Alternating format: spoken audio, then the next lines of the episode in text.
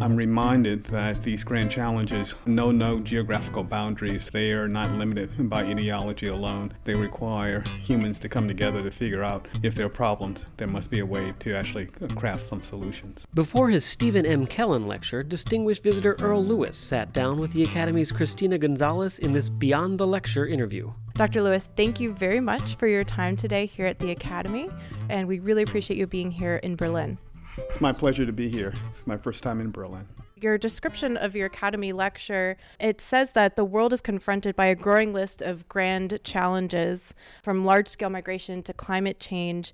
My question to you is what do you see as the biggest grand challenge facing us today?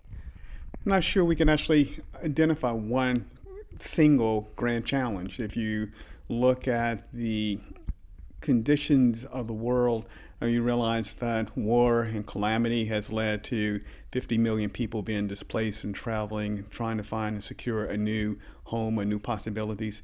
And that's created political turmoil, and not only in the Middle East and North Africa, but across Europe and into the Americas.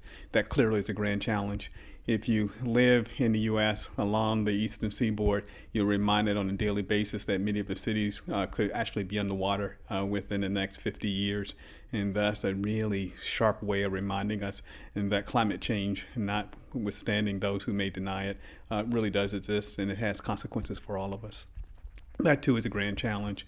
And when I think about uh, the world that we're part of, I'm reminded that these grand challenges are really uh, no no geographical boundaries. Uh, they are not limited by ideology alone. They require humans to come together to figure out if there are problems. There must be a way to actually uh, craft some solutions. That actually speaks to my next question, which is about the humans who you might see as being the appropriate conveners of solutions to these grand challenges.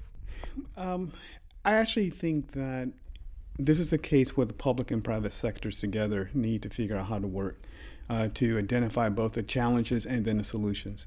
Um, I represent a private foundation in the United States. Clearly, there's a role for philanthropy to play. It's also the case that the governments themselves, uh, the federal governments across the world, need to come together, both within the context perhaps of the UN, but in singular forms too, in the various coalitions to say, okay, can't we actually mobilize the best minds in and across our populations to really spend some time and work on these issues for the benefit of all? And in the interest of time, I just want to give you the chance to give any last words or final thoughts or anything we might not hear in your lecture that you would like the listeners to know.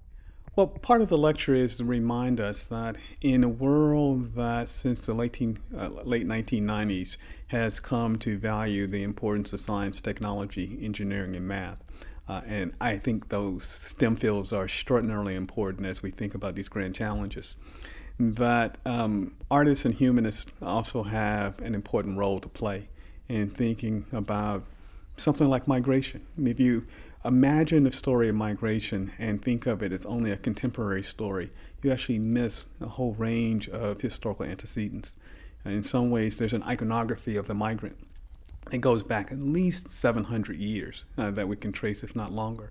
And the historian, the art historian, uh, the linguists all have something to say about this iconography, the ways in which there were visual images of the migrant, always as the outsider, uh, somewhat displaced uh, individuals and families that were dispossessed.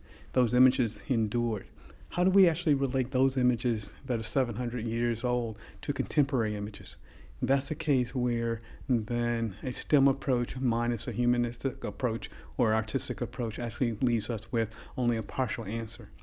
The same thing could be said about um, climate change. I happened to visit rural villages in uh, Alaska last summer, and I was reminded in talking to the native peoples uh, in Alaska that they have a sense of climate change that's just as profound as any scientist because they have lived on the land and have watched it change within their own lifetimes. And they can talk in great volumes about what that change means for them and how it impacts not only their world, but our world. You've been listening to our Beyond the Lecture series, a podcast brought to you by the American Academy in Berlin. Our producer today is Christina Gonzalez in Berlin. I'm your host, RJ McGill. For more details about the American Academy, please visit our website, americanacademy.de.